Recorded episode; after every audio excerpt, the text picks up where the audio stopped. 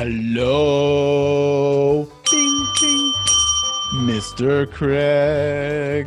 Hello, Mr. Jason. Hello, hello, hello, Mr. Jason. Hello. Hello, hello, hello. Hello. So, TJ, Nice. you know what we're going to do? What's we're that? going to do a little uh, insurance dudes here on you. How about that? Uh, I don't know about that. Why not? You're a dude I am a dude. That's true. Are you a dude? That's true. and an insurance dude. Are you I am an insurance dude. I, that is correct. I technically qualify. You've met the Second. criteria. Buckle up, it's the Insurance Dudes Podcast.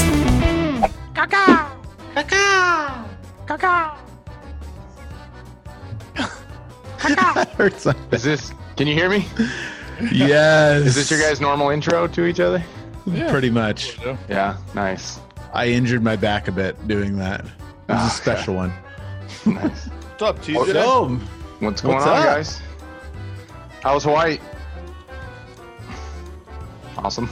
the best. Shaka bra. Yeah. Shaka bra. So TJ, Nice. you know what we're gonna do? What's we're that? gonna do a little uh, insurance dudes here on you. How about that? Uh, I don't know about that. Why not? You're a dude I am a dude. That's true. Are you a dude? That's true. and an insurance dude. Are you I am an insurance dude. I, that is correct. I technically qualify. You've met the check- criteria. How long have you been an insurance dude? Uh, I've been an insurance dude. How long you guys been around? Uh, like on year. Earth? no. um, I've been an agent since 2014. Oh, cool. Yeah. Jason, he What? just he he just teed one up for you. How long have you guys been around? And then Yeah. you were supposed to say, "Well, I haven't been been around that long, but Craig has been around since the dinosaurs." There you Ah, go. That's what I was looking it. for. Uh, I'm off my game. Unreal. Craig takes a vacation. I, I lose my my touch. you were camping or something though. Maybe that's it. I did camp. I did camp. Nice. Yeah. So since 2014, did you buy an agency or did you uh, start a scratch? I bought an agency in Arizona, actually.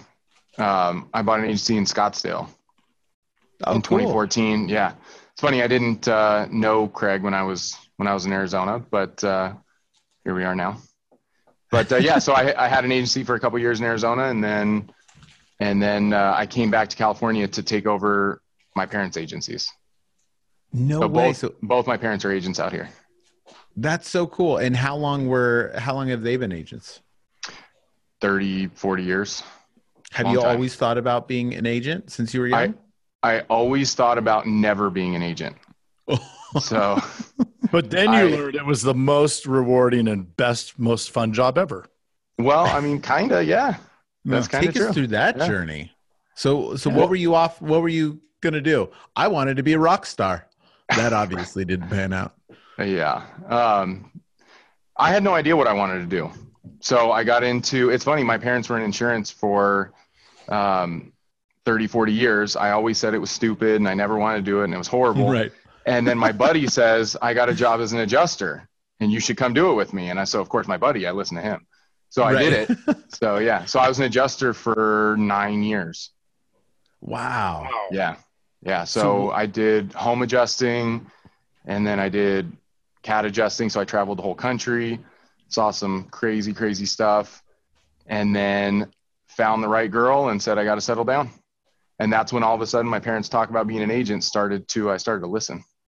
Nice. Hmm. Yeah, definitely. That was uh that was one of my motivations too, was once I got married, kids. hmm It's like, hmm, that sound that boring job sounds pretty cool. Yeah. Yeah. Yeah. I mean, I was, I was on the road three weeks a month.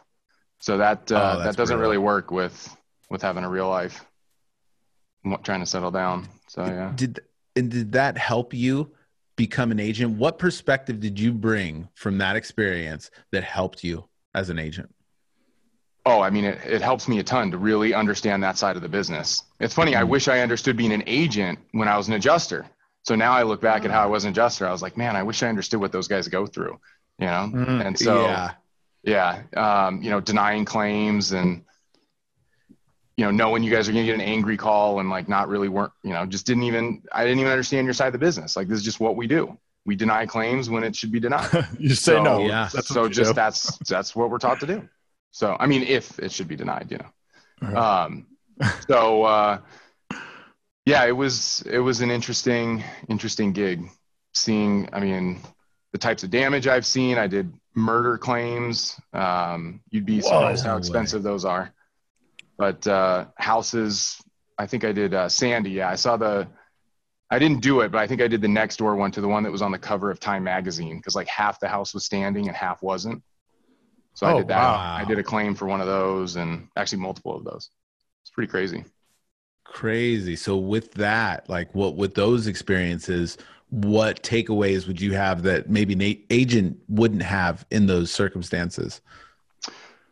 I mean, those are a little different just because they're so intense and so much Right. going on and it's, you know, it's crazy. But like the normal claims, I think the key is just staying in touch with the customer. Like we, I don't know what's changed. It's been a while, but um, the amount of work we have, we can't really stay in touch with them as much as you would want. And and a lot of times, you know, we speak claims adjuster talk, right? So, oh, this Yeah. is ACV, and this, you know, you try your best, but you're not going to do a great job. So, as an agent, to actually break it down for the customer and say, I know this is what they're telling you, but let me tell you in real world, this is what it means. Hmm. This is why. That Right. would be super helpful. Yeah. And that's interesting because a lot of times, you know, you hear from agents all the time that, oh, the claims adjusters, like it's almost like they're just so beat up by the agents. You know, you know what I mean? Like, Mhm. and they get so poo pooed on because of the way it was treated. But to your point, yeah, I mean, that from that, with that much going on, that's got to be tough. And that really is our role, right? Our role is to be the face of that and to kind Mhm. of uh, comfort. Yeah. Yeah. I mean, as an adjuster, it's all about, you know, reading that policy and finding the tiny little things about this and that. And is there a windstorm opening or did the opening because of this? And like, you know, it, it's just so complicated. And so as an agent, you got to be able to break that down for people. So, yeah. Yeah. Yeah. Luckily, I I didn't love get it. beat up too much from agents though. I, so I can, I'm happy about that. That wasn't too bad. What I about think a lot- clients? Yeah. From clients, oh yeah, is is bad. It was bad. Nonstop. Yeah, one, I I never had anything too terrible, but I was threatened once where it was like scary. I had kind of had to run away. But uh, Ooh. and then there's ones where I was in um, Newark, New Jersey, and I was sent into a building that was clearly um, occupied by homeless people, and it was pitch black in the daytime. Ugh. That was scary. That was scary. Oh. And they kinda- end it's- up? it was i actually left and told them i wouldn't do it and then they said well just get a flashlight go at noon you'll be fine and uh i don't know i just did it but i i hope times have changed since then they wouldn't make people do that anymore that was like really scary Now they got Then robots. who would do it? Yeah, they have robots. well they should have they should have just provided like a security guard for me or something probably would have been the smart thing to do right. but Claim bot. yeah yeah yeah but claims claims was fun and i feel like it's kind of helped me a lot to understand what we sell you know and to understand the policy and why you know when i hear denials i think i'm probably one of the nicest guys when we get denials and customers complain and i have to call the adjuster and ask what's going on. I already know what they're dealing with and i'm just like just clarify it for me so i can break it down for them like i'm not sitting there yelling at them because i know exactly and i know they're right usually so. Right. yeah Crazy. So taking over, so you get into the insurance game or into the agent game. And uh, how was that journey over the last Oh, five years? it's it's been a little crazy yeah learning learning some of this agent stuff you know claims and and uh, what we do alliance and all this it's completely opposite like they don't use anything i didn't even know what a policy number was as an adjuster i mean okay i knew what it was technically but you don't even right. deal with policy numbers. It's like somebody calls and gives me a policy number. I'm like that's that's nothing. Like give me your claim Right. number. I cannot search this at all. And so to come here and then it's the exact opposite of that right? Somebody gives you a claim number. What are you going to do with it now? Right? Right. it's nothing you know? So um but it's been it's been a challenge. I remember that first week was was a nightmare. I had no idea what i was doing at all. And it, that definitely lasted more than a week. But the first week was, was Yeah. really bad, and uh, and then just kind of slowly going from being clueless to starting to get a grasp of it to now being pretty, having a pretty good grasp. Not totally, but Did sort you of did, understanding so it. you bought that agency in Arizona? Did you sell it? Yeah, I sold it two years later. Yep. Oh, cool. And Yeah, then you yeah. came over here. and then I came here to to uh, my parents have bigger uh, agencies, so even just running theirs was more profitable than owning my own in Arizona. Oh, cool. So That's awesome. Yeah, yeah. So then I was running two offices, about 15 employees. So I went from having one employee who was awesome, and I could kind of just trust him. He just kind of ran the show, to now having 15 in two Yeah. different locations. That was a big. That was that was a huge change. Yeah, how different was that? Oh, it's like a different job. I mean, completely different job. Because you know, when I had one employee, I was answering the phone half the time, you know, doing half the service work. Now you got 15 employees. I'm not doing any of the work, and just Can't. trying to keep up with, you know, I mean, one thing I can teach a lot of agents about, I feel like, from knowing the wrong way to do things, is culture issues. You know, we had a Mm. lot of a lot of culture problems, um, and learning how to get through those was was challenging, uh, really Yeah. challenging. Took a long So- time. Did you have a couple, you know, turnovers in staff completely, or Uh, what? What you? No, you know, honestly, I wish we had that. It was a slow trickle, which which is bad because what hap- Right. yeah, because what happens is like the one cancer, like has already infected that group, and then when they're gone, the people who come in learn about the cancer and the way things were with the cancer from everybody else who experienced it personally. And then it can even happen to the third tier. Then the, some of those people leave and then they still have it. So it's sometimes it, you know, I first learned about agents who sometimes when they buy a book, they go in and day one, they, they just get rid of everybody. And at first I didn't understand that at all. And now I do because Yeah. that what, how it used to be is can be so damaging, especially in a long-term agency that knows about it, the eighties, you know? From like from a human standpoint, it's tough to make that decision and do it, but I can also understand Yes, exactly. respect it because from a business standpoint, hmm like starting fresh is there's there's no better way because as I've had that scenario play out so many times. hmm One Yeah. person was terrible. They poisoned everybody else or some of the other people. You get rid of him, but then now this person over here is thinking that way and you can't ah it's so hard to get them back. Yeah. They've just It- they're Yeah. gone. It's just Yeah. like hiring. It's like hiring somebody that's been in the industry for 10 years. Mhm. Right. Yeah. Yeah, Yeah, they're gonna do it your way or are they're gonna do it their way. You Yeah. know? yeah. Mhm. Oh, they're going to do it their way or they're going to do it their way. right. yeah yeah yeah yeah but it's not in my nature to be that type of person and that that harmed me like i can very clearly look back and reflect and say caring about people too much Mm, um, was damaging to the business so you kind of you have to be able to put that business hat on and say i got to do what the right thing is for the business and not just what what feels good or what feels right yeah. Right. Because you got to look at the agency as a whole. It's like a, it's its Mhm. own entity. It's so its if it's going to yeah. hurt everybody, you got to get rid of the person yeah that is causing the pain for multiple people. And here's the other thing is that person that's causing all that pain probably doesn't care much about the business or the people Oh, yeah. in it because they would be acting like that. So yep yep you can True. care more for them than they actually care for themselves. And hmm that's, that's, not good. you're describing what happened so you're absolutely Yeah. right yeah Yeah. absolutely But uh, absolutely you know what? And I think that in our in our world, you know, most of us are salespeople, right? And I think that there's something behind the need to be a salesperson. Like you want people to like you, so you're a nice guy.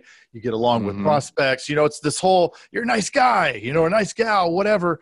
And that's why you can sell, right? That that's part of the whole thing because you can connect, you can create rapport. Where Mm. and, and so then with your staff you're you're a nice guy and you're a salesperson so you can sometimes even with the cancer you can still kind of you know ah maybe i won't maybe maybe i'm i'm making the wrong call right now you know and you go back to that nice guy attitude when you need to be business i mean there, there's Mhm. a time when and especially when there's 15 of them you know when you scale holy moly hmm Cancer just it grows exponentially.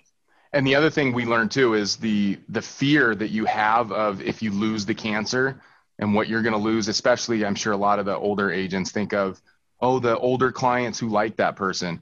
That fear is always overblown. Mm-hmm. Like I, I can't believe even Yeah. I thought it was going to be at least a little bad, and it wasn't.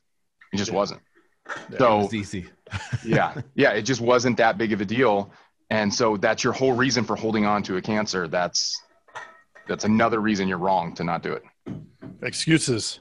Yeah. Yep. Come up with a million excuses why we don't want to do the one thing that is going to be painful, which is telling them to leave when they're actually going to expect it anyway because they're acting like a jackass. hmm Yeah. I mean, Yep. You know, I mean, they, you tell them every time I've had that conversation, you sit down and they're like, oh, okay, I get it. And you're like, man, I was sitting there, couldn't sleep the night before, you know, at the beginning. Now it's pretty, you know, it's a lot easier. Yeah. Comes with Yeah, I think it gets easier. Yeah, definitely. Were definitely. your Yep. were your parents good mentors to you um, for your agent? I mean, uh, obviously it's gonna be harder with parents, right? Like even Yeah. my mom eh, was a personal trainer, and it's like I never listened to her for personal training. Mhm. You know what I mean? I'll listen to other Yeah. people, but it's just that mental block with parents. So who were some Yeah. mentors with you?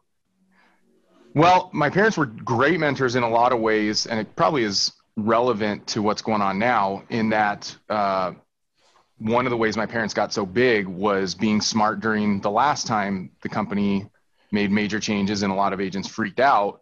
They jumped in and bought up a bunch of agencies when everybody was freaking out and trying to get out. So that ended up being an amazing decision. And that's why we got big agencies now.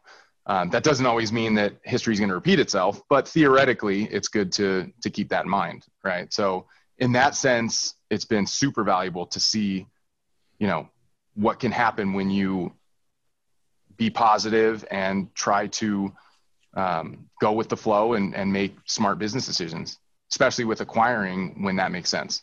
Because even then, they let him acquire uh, a bunch of agencies and put them all in one office. So I only have one location. Um, when technically it's Oh. like seven or eight agencies in one. Yeah. So I hope they do that awesome. again, although I'm not sure if they will. Hmm. Yeah. Maybe. Never know. That's cool, man. So Yeah. so when when it when a change comes and everybody's freaking out, you're kind of laughing, right? Yeah. Well, sort of. I mean, you know, it's not always the same. I'm not always laughing, but sometimes, I mean, the hmm. back of my head is, yeah, how to find the positive in it, right? I mean, you could easily dwell on the negative, or you could say, okay, yeah, maybe there is negative, but maybe there's positive as well. So can I put that energy toward the positive? That's what I'm. Yep. There, there, what I'm trying to there, there is typically going to be a positive and a negative. Exactly. Almost Almost everything there is. Yeah. Yeah. Yeah. Exactly. Yeah. And it's easy to focus on the negative and it's easy to listen to the to the negative Nancy's that are out there or negative Nates. Mm. I don't know. Be gender correct. But Yeah. but that's it. And your parents did uh they did listen uh, like they did lean into the negativity and they used that as a positivity, right? They Mhm. used that as the leverage to find how to get them to the next level. Mhm. and it's like i mean i think that when when there when there's a pr- problem is when a solution is needed and um, there's a lot of opportunity there's always opportunity in problems Yeah, exactly. Exactly. You hear a lot about how some of the richest guys they they're excited for the next crash, right? Because yeah a crash is a problem, but there's opportunities in it. yep So you got to find those, and they can Well, actually be bigger opportunities than normal. In any crash Yes. or any any you know sell off, right? Which is what may be happening uh, in in some companies. Is if, if there's a sell off, then it drives prices down. If prices are low, then I mean, when do you you know what's the what does Warren Buffett say? Right, buy low. Mhm. So there Yeah. is a tremendous amount of opportunity that seems to be on the horizon. Yeah, and for a lot of the people with with books with loans like me, um, I'm you know Ray Dalio's been in the news a lot lately, and he talked about how he spent so much money during the 08 crash, and his answer was either it's going to get better and I'm going to make a ton of money, or the whole world is going to collapse anyway. So what difference does it make? And it's kind of Yeah. like if you already have a loan on your book, I mean, who cares if it's bigger? If you're going to file for bankruptcy anyway, then what difference does it make? Go all in. that's true Yeah. yeah, That's kind of like when we talked to Jay Atkins. It was the same kind of kind of thing. He's he's a very all in type guy, Mhm. and you see any of Yeah. these big agents. You know, I, I anybody that's successful, they're all all in. You know, there nobody's just dabbling. No one's like, oh, it's, this kind of sucks. Like nobody, Yeah. nobody super successful is on that line. They're Yeah. just- Yeah. Exactly. Calculate your risk and and make a decision. hmm You know? Yeah. Indecision can be just super costly. Yep. Yeah. And I've seen that too. So Yeah. Our, our guest that we we talked to before you um, was was talking a lot about that kind of stuff. You know, like leaving your job to to become an entrepreneur, and and the things that he would hear because he coaches, he helps people with that kind of thing. And you know, it's it's constantly. Well, I'm gonna, I'll I'll do that when I'm ready, or I'll do that in five years, I'll do that in 10 Mhm. years. Or, but it's Yeah. And it never happens. Okay. No. never No. happen. Absolutely. today. Absolutely. Yep. It's today. Yep. Yep. Hey, you've got to check out the Insurance Dudes Inner Circle coming soon, where you get extended interviews as well as live coffee talks in our private Facebook group. Join the mailing list today at theinsurancedudespodcast.com. Hey, thanks for checking out the Insurance Dudes. Hey, please subscribe. We got some really great stuff coming out.